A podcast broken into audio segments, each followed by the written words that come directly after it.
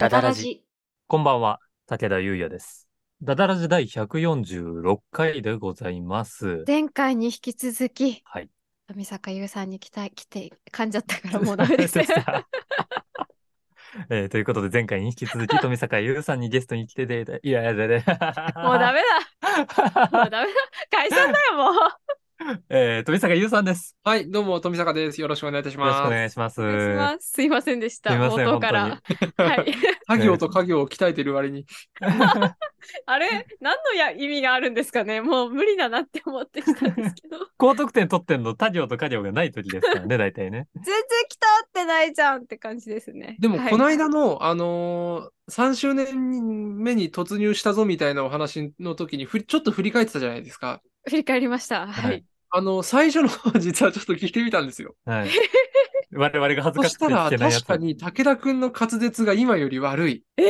あ多分、効果出てるんじゃないですか、これあ。は。うんマジですちょっかと、さすがにね、あの、最初の方やり始めて、やっべえなと思って、自分もいろいろね、下トレをするようになって、あ ちょっとずつですが、結果が出てるかも。でもね、今回噛んじゃったからね。あ、うん。ついにマイナス1点が出ましたからね、この。前回ね、本当にね、うんあの、心で負けたっていう一番やっちゃいけないのをね、そうだね。うんやりましたからね。心だけは負けちゃいけない。200回に突入するまでに果たして100点が出るのかって私は思っています。いや、それは大和田さんが出さない限り出ないじゃないですか。いやいや、そんなことないよ。武田くんがちゃんとやってたら私は100点を出すんですよ、いつでも。えー言ってますが、えー、感じで。今日はね、えー前回に引き続き富坂さんに来ていただいて、今回は、はい。えー前回我々が、えー二人が富坂さんにハマろうといろいろお勧めしたんですが、はい。そのカウンターとして富。坂さんが、えー二人にそれぞれ一つずつえーおすすめを持ってきてくださったということで、はい。ありがとうございます。ありがとうございます。本当に。本当にありがとうございます。えー紹介していただこうと思います。今日はよろしくお願いします。お願いいたします。す。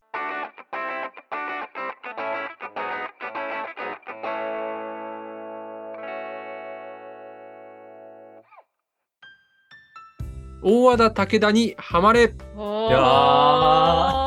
ということめででですね、はい、はいあの、おお返しにと言いますか、先週、あの、いろいろおすすめをいただいたので、はい。僕の方からも、大和田さんと武田くんに、が好きなんじゃなかろうかというものを、できましたが、ー。なんだろう。結構メジャーどころを言ってしまったので、はいメジャ。ーどころだし好きそうだから、はいもうすでに知ってて好きっていう可能性もあるし、あー知ってたらすぐ知ってますって言いますけど、でも話してくださいね。一番目そうですねあのの当てられないのは、知っててそうでもないの時です。ちょっと。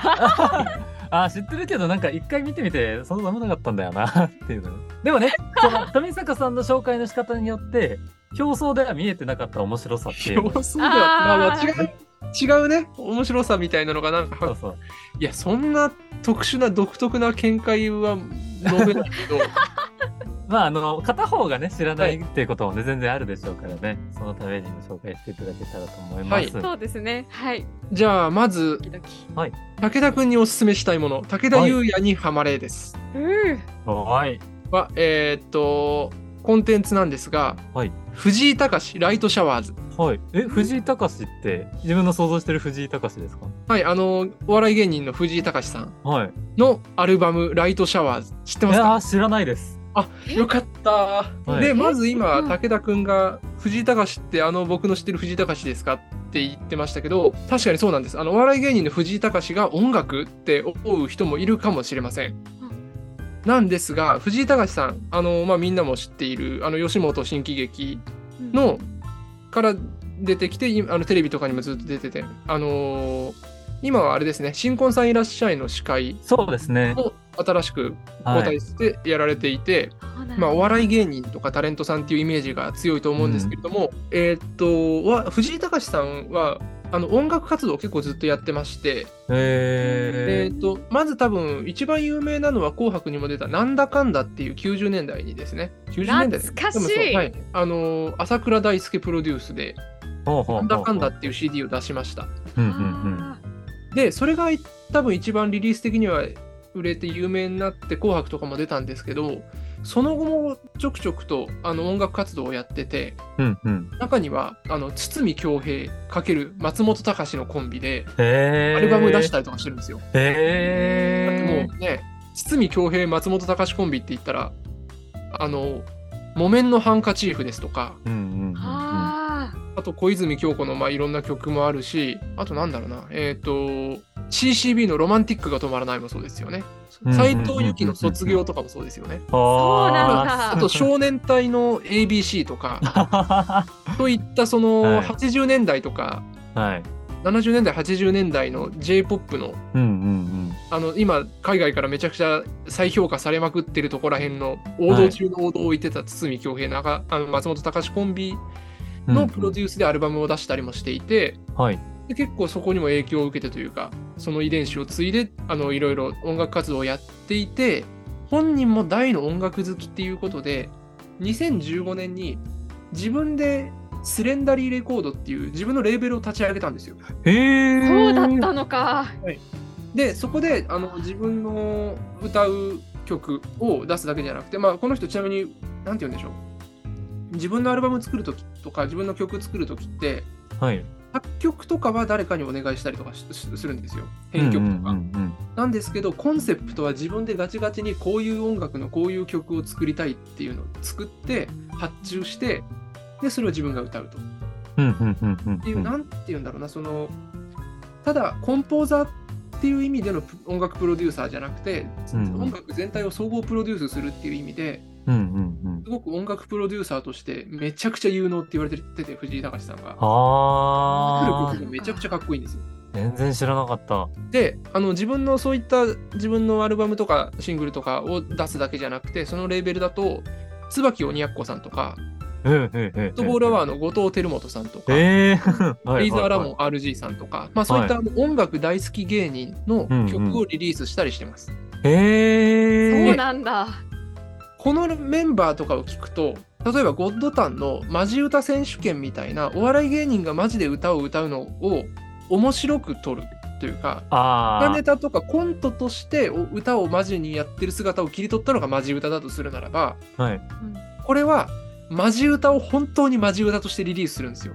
ああ、ちゃんと音楽をやるっていうなんでやつすね。後藤輝元さんがはい。あのブランキー・ジェット・シティみたいなことをやっているのをコントとして描いているのがマジ歌のジェッタシーとかそういったシリーズですよね。はい。なんですけどフットボールアワーの後藤さんがマジでかっこいいと思ってる曲をマジでかっこよく仕上げて普通に出すっていういや、いいなやつなんですよ。好きだな、そういうの。面あ白い。キリンキリンの川島さんにボーカルを歌ってもらった曲とかも確かありましたね。へえ、絶対いい声ですもんね。絶対いい声だし藤井隆さんのあのお思いつきというかアアイデアで。うん川島君には絶対なんかちょっとサックスを吹いてほしいんだよなって言って。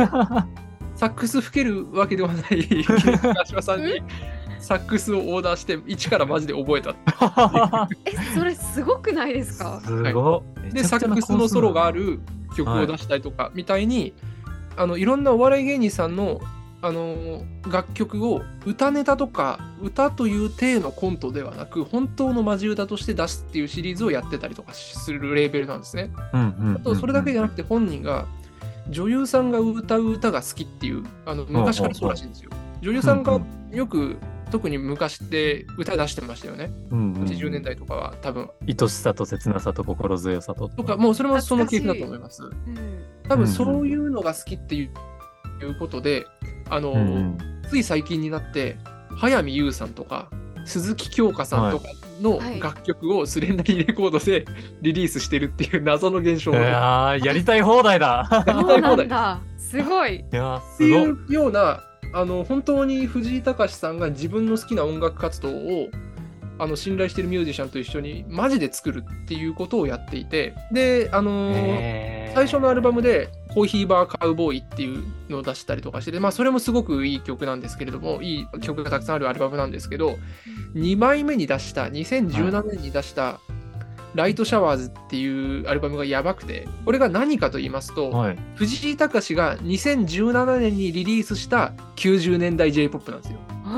うん藤井隆が一番最も影響を受けた90年代の音楽をテーマに、い、ろんな作家人に楽曲を依頼してあの、はい作った曲なんですけれども、あのーはい。アルバムの各曲が CM のタイアップ曲になっているっていう設定のもと、うわすべての曲に架空のタイアップがついてるんです。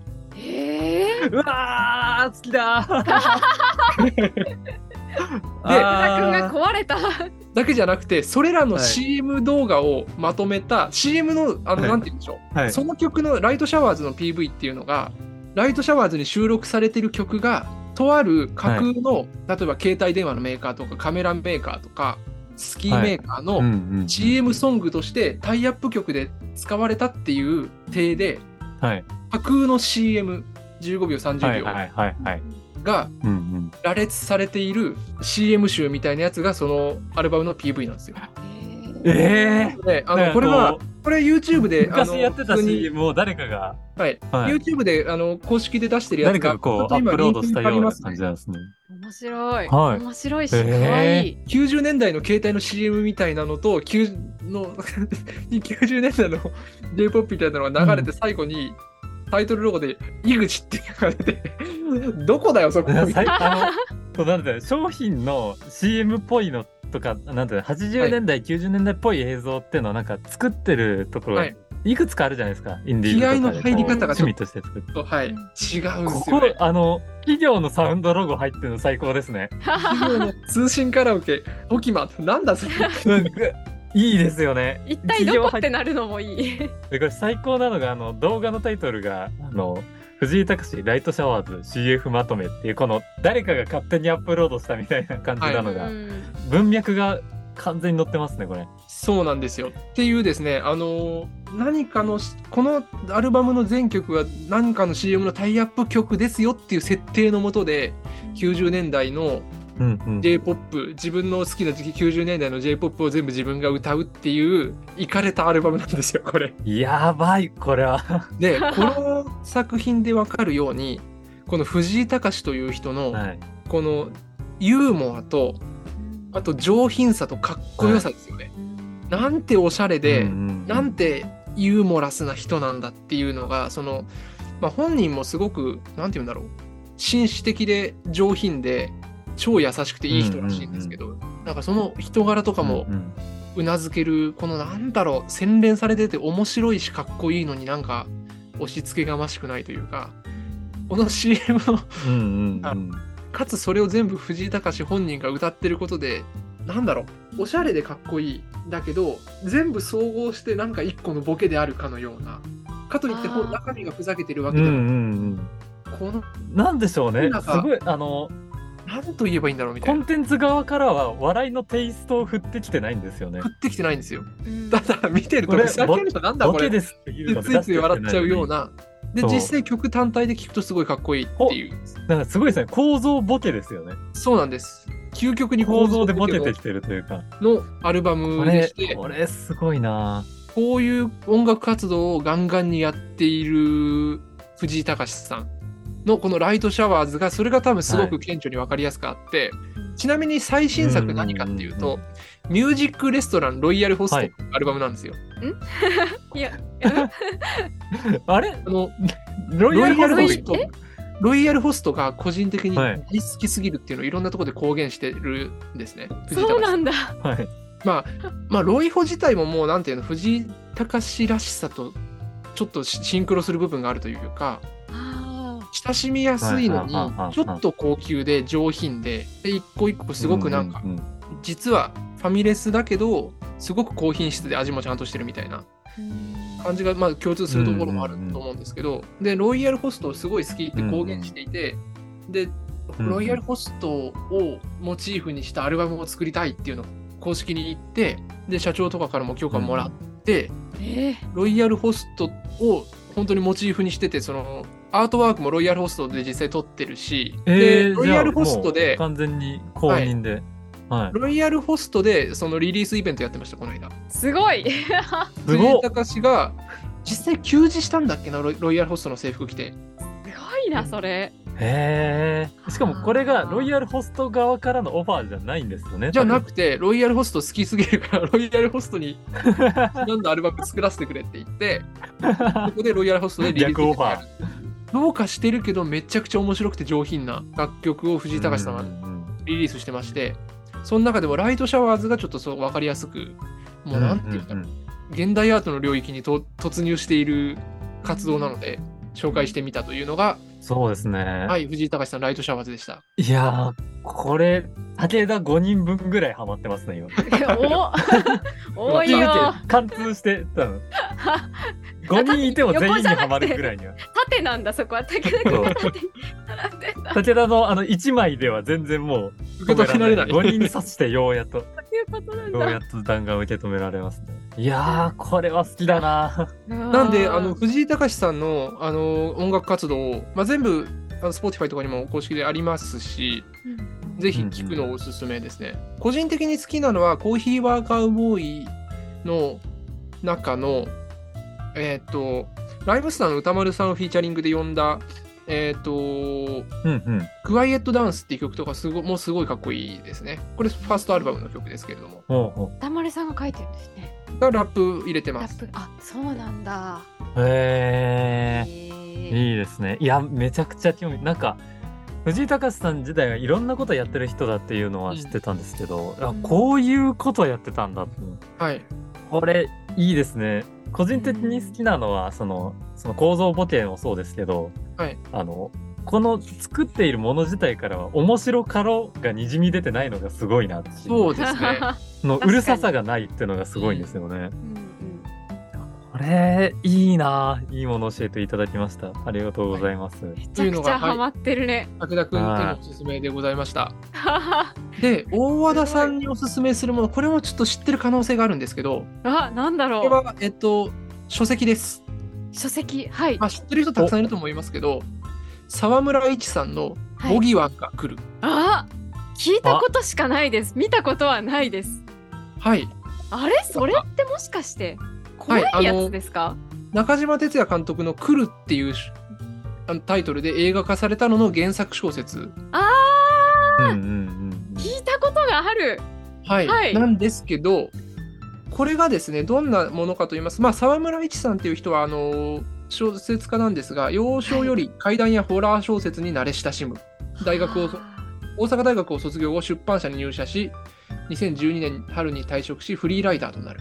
ーで、2015年、沢村伝次名義で応募したボギーワンで、第22回日本ホラー小説大賞を受賞するということで、あの、まあ、ホラーのエンターテインメント小説の書き手で今すごい人気の方なんですけれども、のデビュー作というか、小説大賞を取ったデビュー作なんですが、ボギーワンが来るっていうのが、ちょっとあらすじを、じゃあ、えっと、角川のあのサイトのところからちょっとはい。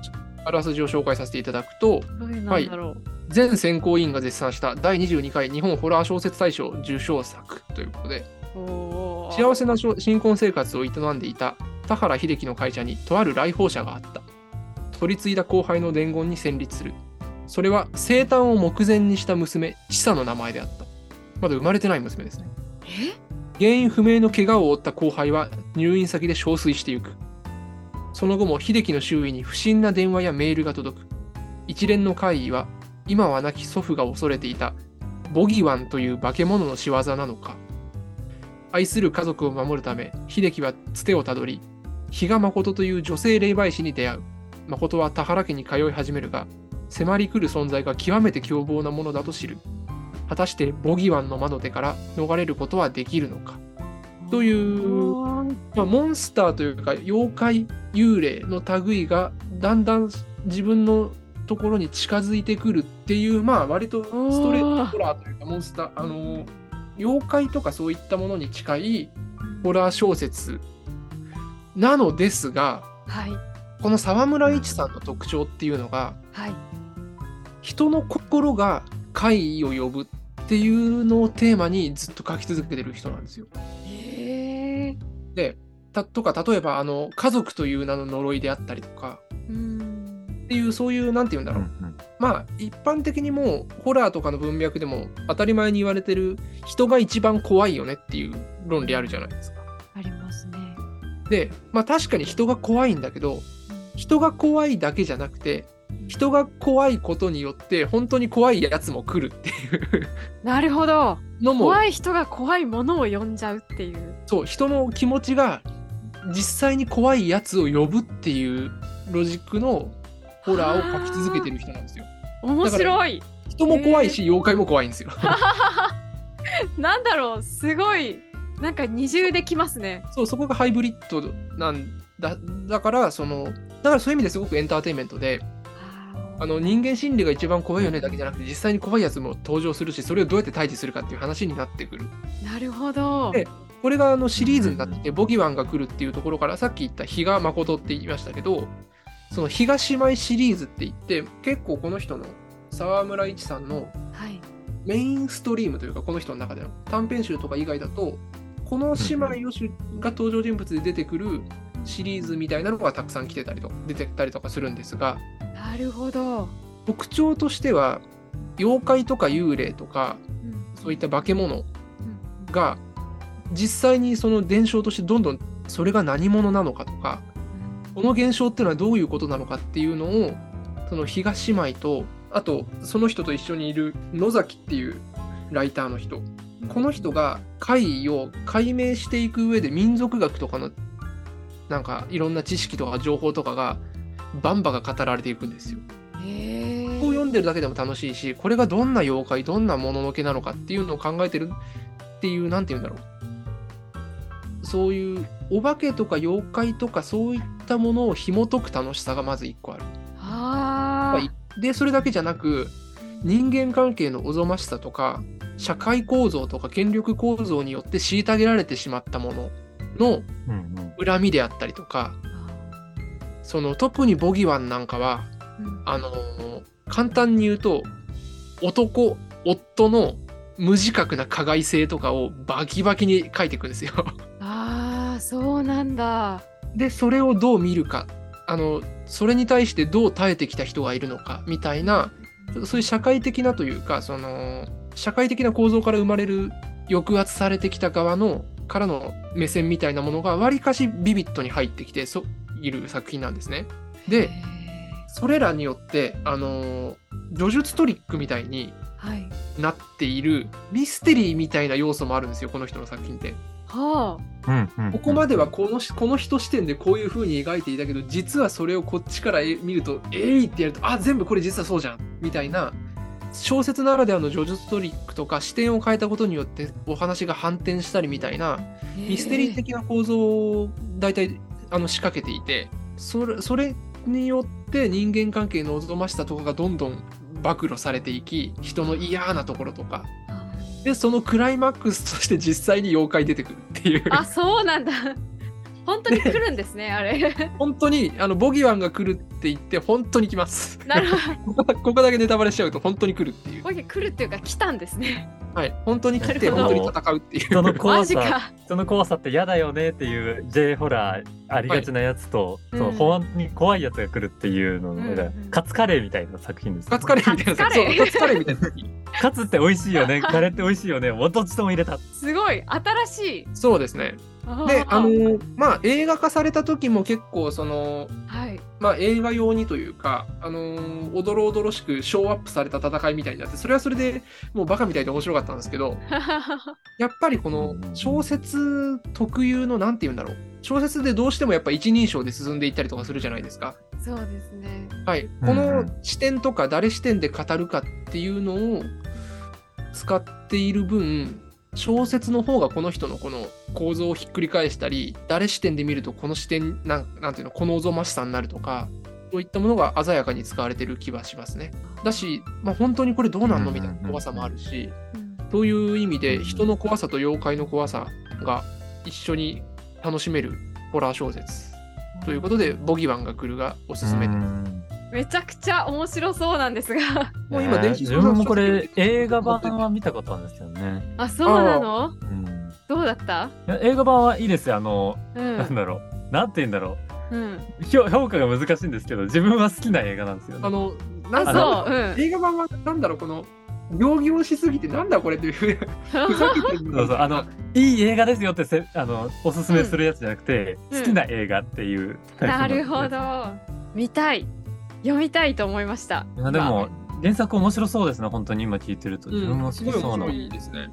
そうなんだ。その妖怪とかいうよくわかんないけど怖いみたいなその民族学的なものも結構好きだし、その結構ドロッとしたのもなんかあー見たくないのに見ちゃうよ。なんでなんか好きなんだろうなもはやっていうところも私あるので、多分それは普通にハマると思います。はい。ぜひぜひ読んでみてください。うわーありがとうございます。すこれ読むと東東舞シリーズがこの後今4作か5作ぐらいはいあの出てるんで出てる。続編というかそのその主人登場人物を軸にしたうん長編がこの後もたくさんまだ残っているのでそうなんだ。ありがとうございます。はい。わあ嬉しい。大和田あずさにハマれのシリーズでした。うわーうわーなんかちょっと今ゾワゾワしたもんな聞いてていいなね、構造とかねそのなんだろうもののねルールとかってどうなってるんだろうっていうところの解明とうん。ねあの人の営みの臭さとかのあたりね、どっちも大和田さん好きそうな子ですからね。こう好き。そうなんかガンニバル妖怪とか結構見ちゃうし、ああ、うん妖怪とかすごい好ききって言ってたんで、あ、好きです。うんうん好き。ですね。力強く。大和田さん原作ある程度読み進めたらあの、はいはい。あれ来るも読みましょうあ来るも見ましょうよ。多分映画ね。大和田さん好きですよ。あそうそうなんですね、多分あれだよね、あの、通信あがちょっと遅れてるかもな。ゴジラ対コングを見て、わあ、はいもうとか見て、なんだ、な、何、なんだよ、これって思いながら楽しいみたいな、なんかそっちの類の楽しさがありますよね。なんだろうこれみたいななんか最近ちょっと「進撃の巨人」見たっていう話したじゃないですか、はいはいはい。あれとかも結構そういう種類で好きかもなんかなんだかわかんないものがまず巨人っていう存在が壁の外にいてそれがいるからなんかその中の壁の中の人とかもなんかよくわかんないことになってすごい人が人を怖いみたいなわけわかんないことになっちゃうみたいななんか結構好きでうん。中毒的に見ちゃいますねそういうのは大和田さんこれはハマりましたか？はいありがとうございますありがとうございます。これは多分見ますうんもう普通に文庫化もされてるので、よかったら全然ありがとうござい気ます軽に手に取れると思いますので。はい、いやめちゃくちゃいい回だな。人に何かをおすすめしてもらうの。いいな。楽しいよね。いやー楽しいです。いいなーいいもの教えてもらった。な本当やっぱうん。自分の見てる世界って狭いんだなっていうのを知ってそうなのにうんうん。知らなかった。そう。だから知ってそうで怖かったどっちも。うんうんうん。あどっちもなんかある程度そのなんていうの俺しか知らないじゃないから。ーうんうんうん。いやーこれはぜひあの聞いてみます。はい、ぜひぜひよろしくお願いします。はい、はいありがとうございます。いや本当にありがとうございました